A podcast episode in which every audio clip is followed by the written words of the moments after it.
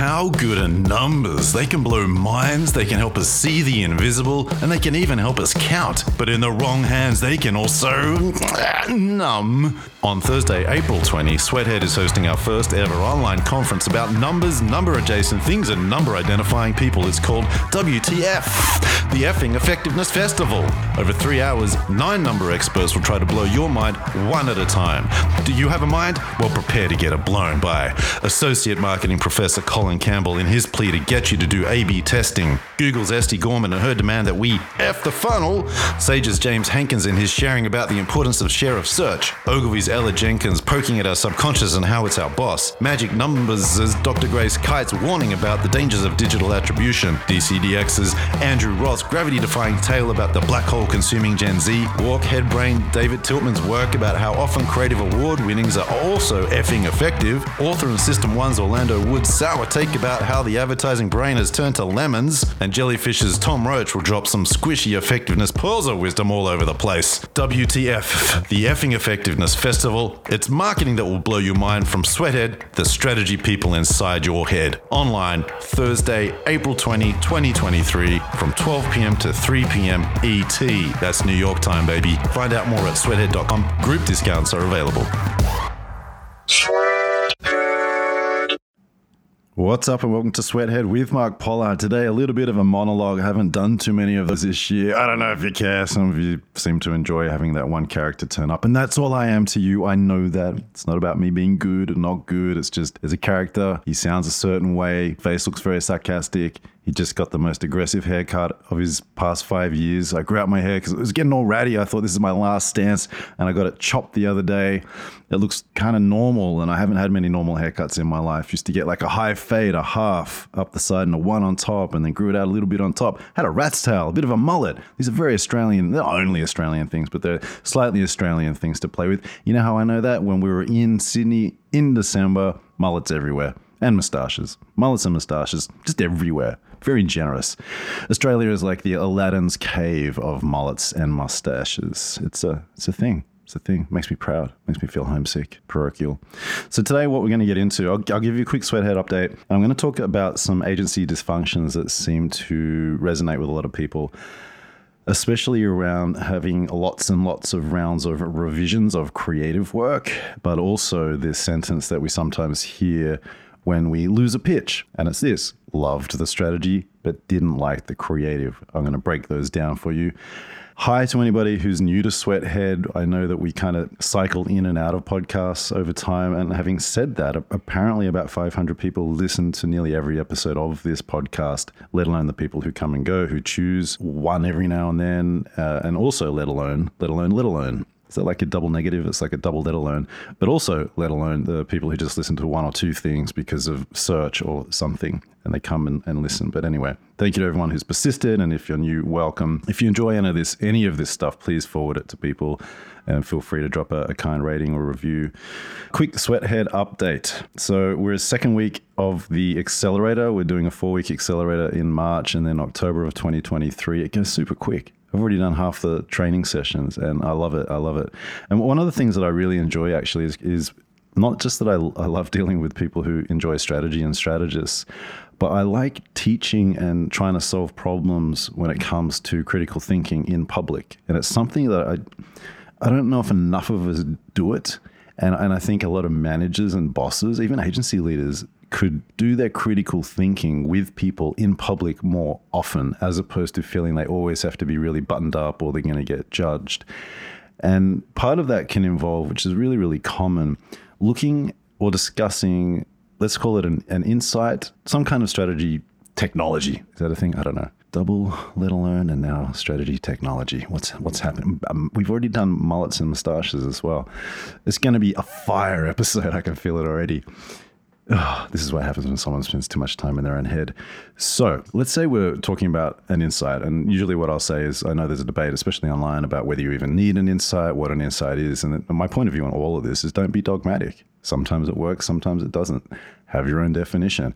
Maybe there are multiple kinds of insight. I tend to use it in one particular way, and I use it as this, an unspoken human truth. And what I want to see the insight do is I want to see it open up the problem, where the problem is typically typically going to be a really dramatic statement of the main obstacle or barrier that's getting in the way of someone buying something. And one that came up from uh, one of the students this week, we were talking about trying to buy a bed and having too many deci- like, ha- having too many beds to choose from, and then that, that leads to decision paralysis. And so we dug into the problem and we landed with this as a problem statement. I don't want to sleep in my mistake. So that's dramatic. It might be a bit abstract for some people, but I, I kind of like it as a place to play. Now, with the learning in public, sometimes you might arrive on something like that. And to me, the problem will feel insightful, but I'll personally, you get to do what you want. I'll personally use the word insight once. Sometimes you realize that that is more useful as an insight, where I might want to see that in the work. And sometimes you might use that as that, that kind of problem statement, I sleep in my mistakes, to get to an insight. And then you realize that insight's actually just a better description of the problem. And so these things move around frameworks. And that's just an honest way to talk about our work. Whether you use get to by, three C's, four C's, five C's, the four points that I like to use, an honest way to talk about this stuff is use what works for you. Have various go-to techniques, get good at them, then try other things. And you know this, you might be walking down the street, have a thought, remember something from one person you interviewed out of twenty, connect that to some kind of keyword research and a hashtag, and it leads to a, it leads to like a strategy, like a really good, I'll call it direction, that can lead to really good creative work. So there needs to be a fluidity with all of this stuff. But talking about that and admitting it in public, I, I don't think it's common enough. It's not common enough because we want to pretend that we've got a way, that we know our stuff. But the back and forth with with students uh, who are all adults, I, I love it. I love it. So hopefully if you're listening to this and you do the accelerator, you're getting something out of those little interactions because they're, they're small teaching moments. We've also been launching, we've launched, and we're going to continue to launch a whole bunch of masterclasses this year. We were trying to get all this stuff ready by the end of uh, last year, so we're a little bit behind. Just I'm new to managing a team for Sweathead, and then also the website's been a little bit challenging at times, but big shout out to Andy Nairn, co-founder of Lucky Generals, one of U K's top planners. Uh, he's, he's been called U K's top planner a few times officially, according to, was it Campaign? And, uh, you know, Lucky Generals have made four of the most recent five top watched ads in the world, including some of the Alexa Super Bowl ads, I believe. So it was awesome to have Andy Nairn. He, he talked about finding his superpowers. In the, in the next coming days, we've got one with Rodrigo Maroni, lovely guy, met him personally in Brazil. He was leading the equivalent of the A P G there, uh, Grupo de Planejamento, Account Planning Group. Uh, and now he's back in New York, lives very close to me, and we have not caught up. He's been here a year. We, I don't know. There's something about New York. Sometimes I meet people that I'm geographically close to in other countries and spend more time with them in other places. Uh, not that I've traveled a lot since the pandemic. Now, because we've launched these masterclasses a little bit late and because bank, maybe the banking system's collapsed by the time I finish recording this, things have been a little bit slow. So here's the deal. If you're listening to this and you want to come to Rodrigo's masterclass, D M me on, preferably on Instagram. It's just quick if everything's in one place, and I'll give you a free ticket. If you're a listener and uh, and you want to come to this, Rodrigo's focusing three hours on problems. I'm going to give you a ticket to that. Just D M me, do it, preferably at least before Rodrigo's session, which is in seven days from now, March twenty-third. I'll be in Mexico City for that. Okay, that's the deal. We're going to open up a few things here and there this year because it's a weird year out there, and I get the messages about it. I've been getting lovely messages lately, but I also know a lot of people have lost jobs or they're worried about losing jobs. And at the same time, yeah, some agencies and companies are hiring aggressively. There's a lot of mixed signals out there, but I think generally speaking, there's a lot of wait and see and some demoralized vibes out there. So we've got a whole bunch of stuff planned this year with it we're going to do. We pay all our speakers, we pay them equitably, we talk up front. We don't pay like massive speaker fees because the economics of a, the business, the Sweathead thing as a business, don't justify it or they can't afford it. I'd love to get to that point where you do a talk with us and here's a big, big check or a big piece of money, but we're not we're not quite there yet. And in fact, most of the public events that we do, which is not just me delivering training, but most of the public events break even, maybe make a little bit of profit. We don't commercialize what we do in a way that's aggressive or as aggressive as it could be. We're, we're really trying to work out this new model. So the point is, you want to come to Rodrigo's thing, D M me and we'll give you a free ticket. You can find me at Mark Pollard.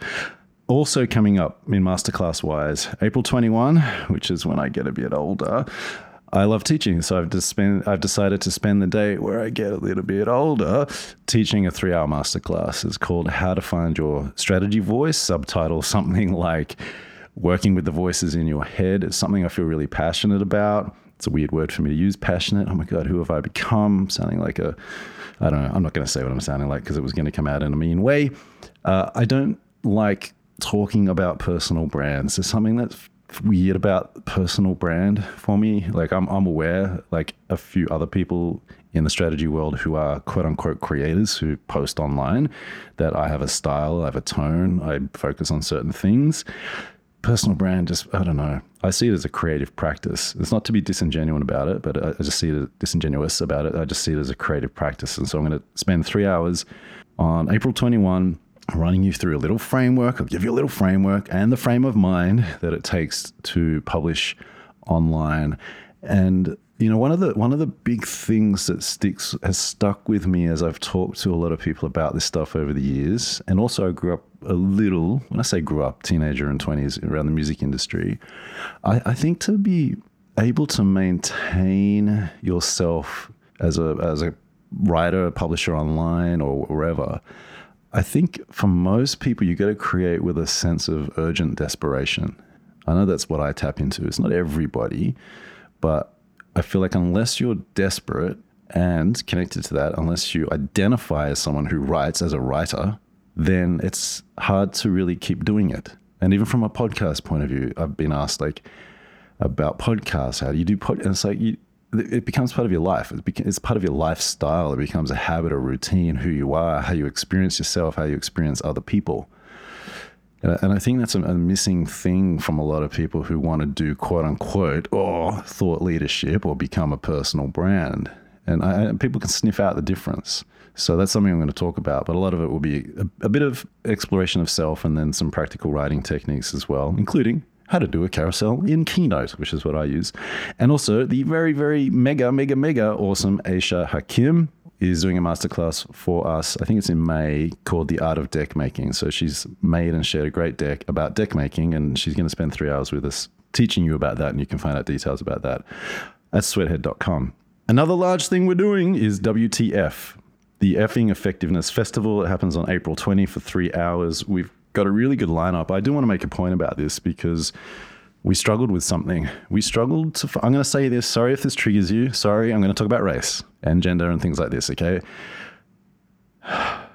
We have to, we, we have to, we got to pull people through. I have a team that works with me now. We put a list together of people we wanted to reach out to and probably contacted over twenty people. We had one withdrawal. A few people didn't respond to me or my team. And I actually find that interesting. It's something I was thinking about talking about when people respond to me, but they won't respond to one of my team members who maybe is in a different country, a different gender. And that's ev- that's not white people not responding. That's everyone. So I find that the dynamics there interesting, or if they treat my someone in my team a little bit differently. I'm like, you know, I'm not going to I'm not going to go full hard. I'm not going to go full hard with conspiracy theories about it. But I, I notice I notice some stuff. But here's the thing, we're doing this, all, it's going to be such a fun event, W T F, the Effing Effectiveness Festival. We just want to have some fun with the marketing sciences and people who know numbers really well. I find it a really, it's a really important field, but it also takes itself really seriously. And if you listen to some of the interviews I've done recently, especially with John Evans from System one and David Tiltman from Walk, who will be talking at this, and Orlando Wood from System one will be talking at this too. Honestly, since the pandemic, it, it's toxic online. This field is toxic. Like, the number of like middle-aged white dudes who turn up drunk in people's posts trying to tag one of the famous academics to jump in and crush like a young person is disgusting. Like, why are you spending your lives like that, people? And you're not listening to this episode. You're not listening to my podcast because I'm in that group of weird people to you, because your world is logical. It's suit wearing. It's really formal. It takes itself seriously. It's crazy. It's crazy. Let's loosen it up, because I also know some of the characters in that field and I've had fun with them. And then I see them online being like mean to people. I'm like, I thought we were friends. Why are you doing this? Just stop it. But back to my point around, you know, race and gender, of that list of over twenty people that we reached out to, hardly any U S academics responded or were available or said yes, and none of the people of color that we reached out to responded or were available or said yes. And I don't know exactly what's going on. We we did rush it a little bit. We did it over a month. And I, I think our lesson is when we put a summer camp together or our strategy conferences, it's usually with people that we know who've been on the podcast that, that we're familiar with. And so that's usually much faster. This field is more conservative compared to us. If you're not familiar with us, I guess it's we're not an obvious status signal. You know, like if Harvard reaches out or Princeton or M I T, oh yeah, I'll do that. And I think we, we need in the future to, to, to spend more time getting a more diverse group of people together, which is something we're, we've been really deliberate about with all the other events.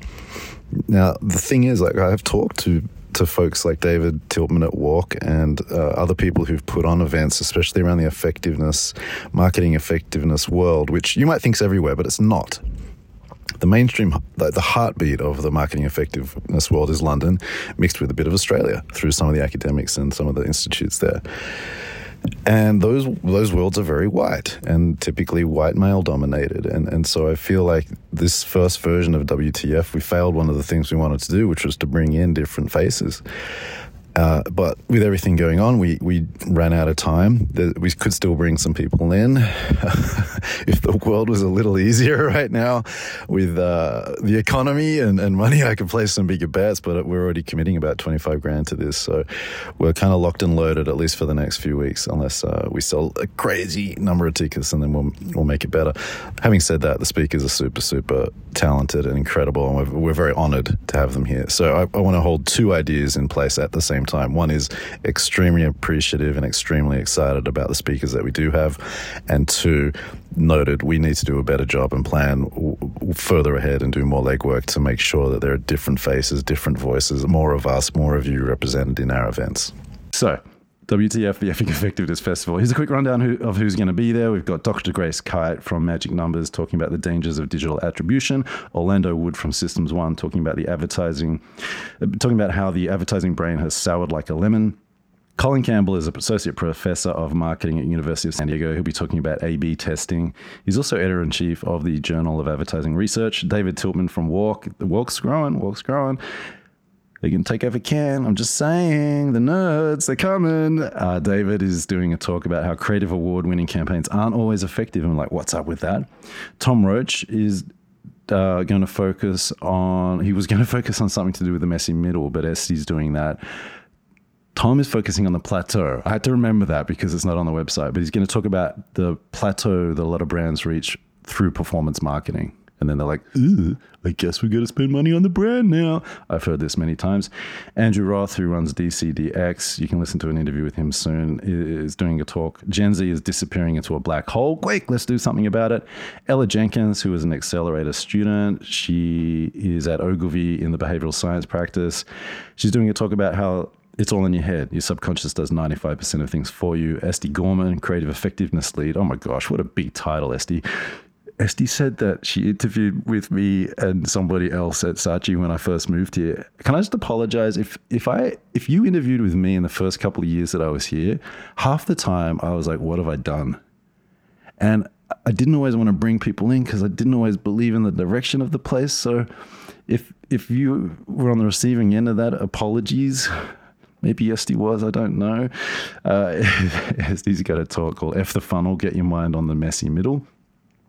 And James Hankins is uh, going to bring to life one of his papers that he's, he co-wrote with someone uh, about share of search, one metric to rule them all, share of search. You can find details about that at the website. It's really, it's going to be really fun, and we're looking forward to that. Got summer camp planning. We're about to launch a new newsletter called F F S, for Friday's sake, hopefully March thirty-first. I'll tell you about how to sign up for that. We're going to try to create a humorous newsletter, a newsletter that every week will collect the best and most useful marketing and advertising links, but also make you laugh at them. It's too serious out there. It's too serious.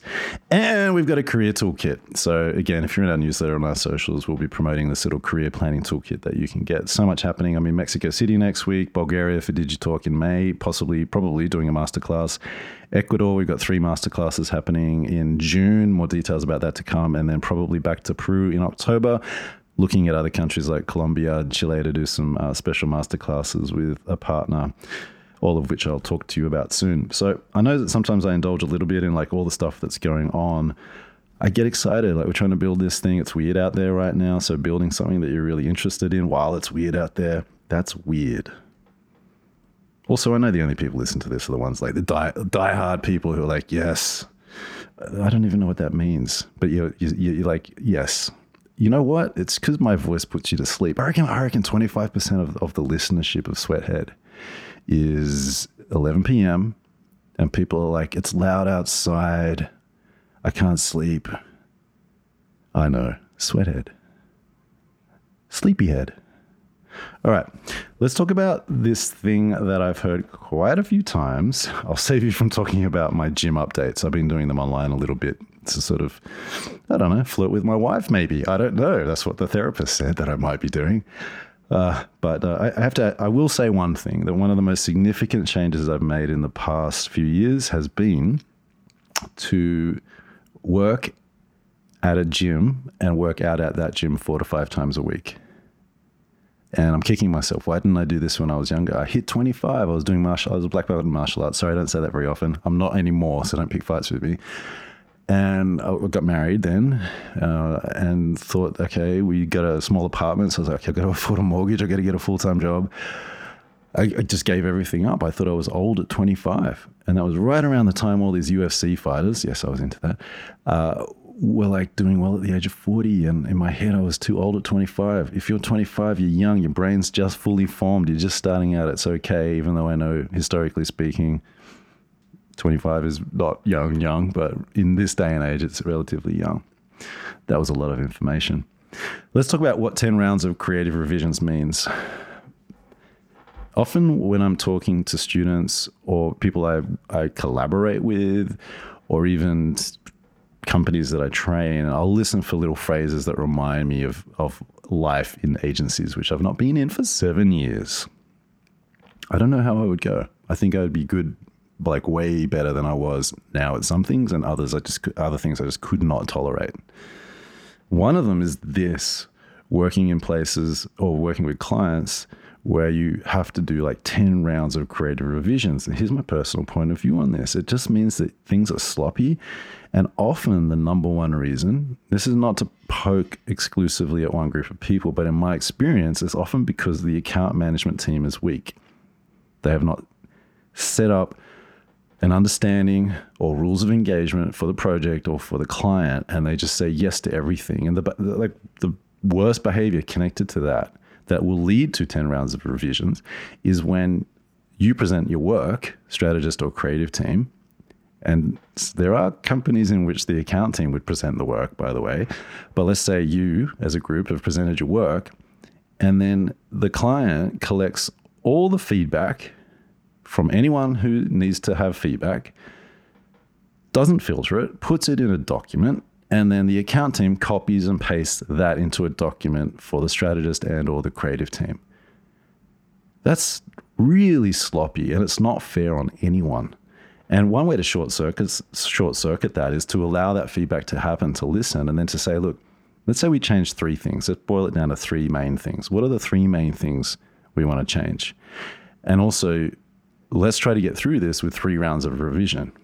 Now, I know that's idealistic these days, these days, right? Because it's, we've given up power. But that's one way to, to deal with it. But I think one of the symptoms or causes, actually, one of the causes of all these rounds of revisions is just account management not doing its job properly, okay? Another one is your clients don't know what they want. And I have to say a big red flag for me these days if is is if someone has no answer to this question. What are some of your favorite recent campaigns? It's such a simple question. I use that to understand their creative ambition, to understand how creatively literate they are, how creatively curious they are, if they keep an eye on what's going on out there. And there, uh, granted, there are times right now where I might not have the best answer to that question because my eyes aren't glued to the industry at all times. I am more glued to the strategist. But if you're in marketing and you're briefing an agency and you've got some money on the line, you, you got to have an answer to that, right? And an- another red flag is like briefing the agency and then going on vacation or holiday for a couple of weeks. That's, that's so bad. Usually means they don't know what they want, or they're like, just give me, they know the deliverable. Give me five videos. I'll see you in two weeks. Three, your clients won't be led. So I don't know. I don't know what's going on. I want to dream about London not having this problem, but I talk to people over there and they have this problem. In the U S, there's so much competition. There's a lot of pressure on companies to constantly please the client. And and yes, we are in the the, the client service business. You'll see your, an agency C E O say that pretty often. But what does that mean? Because there's two ways to interpret that, at least. If you're in the client service business, one way to interpret that is you have to do everything the client wants. You have to keep them happy. Or two, you do what you think the client needs to do and you really make a strong recommendation about what they need to do so that the money they spend is really effective and that would keep them happy. And so hopefully if the agency people out there, you, you can work with clients who will take some leadership, who'll say, what do you recommend? You're the experts. That's why they hired you. Another reason that these all these rounds of revisions can happen is your create, creative leadership or your leadership in general is weak. I, I worked in some really good places when I was growing up. I probably took them for granted a bit. But I know that if we had like a really big idea, we as in the company, and well, you know what? It's not about the idea getting stuck. But if we had a really good idea, a few things might happen. First of all, before the project team or client team in the agency pitched the client the idea, sometimes our management team, one or two of them, would go have breakfast or lunch or whatever it took with the client and prime them. So we've got this really good idea. We really want you to buy it. You know, let us know what, what needs to happen. And another thing that would happen is if we had a good idea and it got stuck, one of the management team or all of them might phone, meet, lunch, breakfast, whatever they needed to do. The client go, hey, what do we need to do to get this through? I don't, I, I haven't seen, I didn't see my, yeah, yeah, yeah. Five years working for other people in the U S. I didn't see that once. Didn't see it once. It was just like, you're on your own. It was weird. I was like, no, we're, we're together. I don't get this. So examine it. And if you are the leader, don't do that. Show the example. Show that you're there to fight for your team's ideas. Another reason the ten rounds of revisions happen is like you have no boundaries. Like you don't know how to say no. And that's hard. Like in some companies, and I know this is really hard for some people to understand because their experience, their working experience is different, but in some co- companies, strategists have become back office. People turn up and go, give me an insight this afternoon. Give me a ten slide up front by tomorrow. And you're like, can I meet the client? Can I present to the client? And so if you're not on these meetings, you can't manage the boundaries. You can't manage the questions or try to respond or say, I'll get you a certain kind of answer frontline because you're not frontline. So boundaries help. I know there's idealism in this. This is this hasn't always been the way it's been. Six, you didn't discuss the number of rounds of feedback at the start. Now, I've I've worked in places that were very scope focused. You know, there are three rounds of feedback, especially digital agencies. And that can lead to some challenges, right? Where the client wants to do a bit of scope creep and you need to make a decision on the fly. Will I let them? And what I would usually do is go, okay, we've got, we've agreed to three rounds of revisions. That's what we're charging you for. When I was a producer in my early to mid twenties.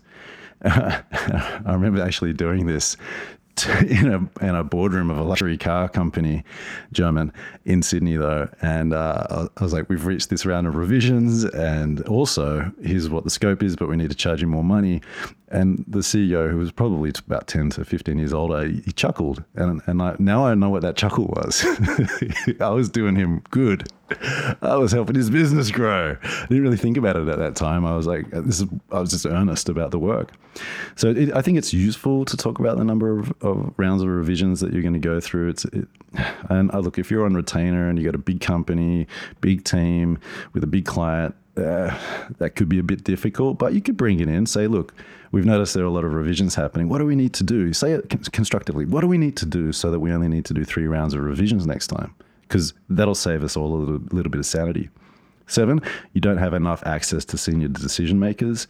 I don't know what happened. I've heard stories from the past from agency C E Os who are probably sixty, seventy years old now and even C M Os at that age. And they're like, you know, back in the day, I think it was the head of Toyota, C- maybe C E O or C M O of Toyota in Australia. He's like, I used to go to the agency nearly every day, sit down with them at eight a.m. and go, what are our ideas? How are we going to sell these cars? And then I also remember when I worked on Microsoft, The was it the C M O of Microsoft in Australia was in the newspapers, and uh, and the, the newspaper asked the person, you know, how often do you spend time with the agencies? And he really distanced himself from it. He's, oh, that's what other people do. And I was like, what? I get, I get it. A lot of C M O work is politics and bureaucracy and all kinds, you know, the four, well, we like to say it's the four Ps, but it's probably not for most marketers. But I was like, why would you say that in public? You know, and it was a real eye opener. Uh, and that was two thousand and I would say two thousand ten.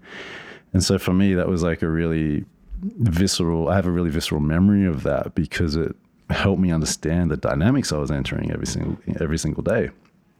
And then the final reason that you're doing all these rounds of revisions is that someone's just an arsehole. Sorry if you've got kids listening to that and if, if or this, and if you do have kids listening to this, because apparently there are a few fifteen-year-olds that listen to this and think I sound like Laserbeam, the famous Aussie YouTuber. Uh, shout-outs to you. The arsehole word is okay to use every now and then. I feel a little bit naughty using it. But look, sometimes you just are working with a client or you have people that you're working with or you are the arsehole. Uh, it just makes things really, really difficult. So there's a few ways to navigate all of this. Uh, I think taking the constructive approach initially, saying, hey, we've noticed this pattern of behavior with us. What do we need to do to avoid it next time? Here are some suggestions. And, and that kind of structure is a structure you can bring to dealing with your boss, with your own team, with a client, with other agencies, because uh, you don't want to keep going through the same thing. It's going to burn out. And then we're just going to keep seeing these headlines about how people increasingly don't want to work in advertising. All right. So how to deal with that. Number two topic I want to talk about is we love the strategy, but not the creative team. That statement, I, I remember the first time I heard that and in, my initial reaction was like, yeah, we're good. And I was like, yeah, but we didn't win. So why am I feeling good about that? It's like a backhanded compliment. So here's the deal. We love the strategy, but not the creative team isn't a win for anyone because you can't half win a pitch. And that is totally to rip off the awkward phrase. I'm, I'm going to say it anyway. You can't be half pregnant, but you can't half win a pitch. So here's the deal. When a client loves the strategy or when they say they love the strategy, but doesn't hire the agency, everyone at the agency loses. Strategy only matters if the creative is good and effective. That it's its only point. And people struggle with this, especially people who are purists and want to defend the strategy trade, which I do. But in terms of being in the agency world, it only matters if it leads to good, effective work. That's it. You can be smart all you want, write the best creative brief, give yourself ten out of ten for your creative briefs, but if it doesn't lead anywhere, I don't know what, it's just like holding your breath in the corner of a bathroom when the lights are off. Like, so what? I'm being dramatic, trying to dislodge some thoughts. Right. And deep down, I think what's going on with the strategist, and I felt these things a little bit, right, is that you might feel that you've won, but you're also a little bit confused and and and maybe feeling this sense of confused revenge, like, oh, I told you the creative team's not good enough, or the creative department never pay attention to my briefs. And I got to tell you, as someone who's a bit older than most of you listening to this, I get it. Allow yourself to feel those things, but don't hold on to them because you'll rust. You'll rust. The other thing is when you think about what that feedback's doing, it's kind of divisive. It's almost like saying as a parent, you got two kids and you're like, I like you, but not you. It's weird. You know, we like the strategy and essentially the strategy team, but not the creative team. And unfortunately, in the wrong hands, it can mask as constructive feedback. How do I know that? Because I've been in management teams where we've had this feedback come in and then we get we get together or the management team's forced to get together or things start happening where the creative team that didn't deliver again starts to really get questioned. And sometimes maybe that's what has to happen, but sometimes not. I just think that that this sentence and even the concept of like a post-mortem, these are they're really like negative stances to take that introduce or maintain a culture of fear. When people are fearful, they tend not to be as creative. And the thing is, like, if the client liked the strategy so much, why not give the agency another shot if they haven't burned them out already trying to get free work out of them where they own the ideas and gave you five, ten, twenty grand for the pitch. So end point is we love the strategy, but not the creative is usually so useless. It's nothing to feel good about. Hope you're doing well out there. Uh, you can find us at, at Mark Pollard and at Sweathead. Peace. Thank you for listening to this episode of Sweathead. If you enjoyed it, please share it with a friend. Subscribe to our newsletter. Find us on Instagram or LinkedIn at Sweathead. And if you're interested in finding out about our strategy memberships, company training, or books, visit sweathead dot com. Whoop, whoop. Strategy with friend. Strategy with friend. Strategy with strategy with strategy with friend.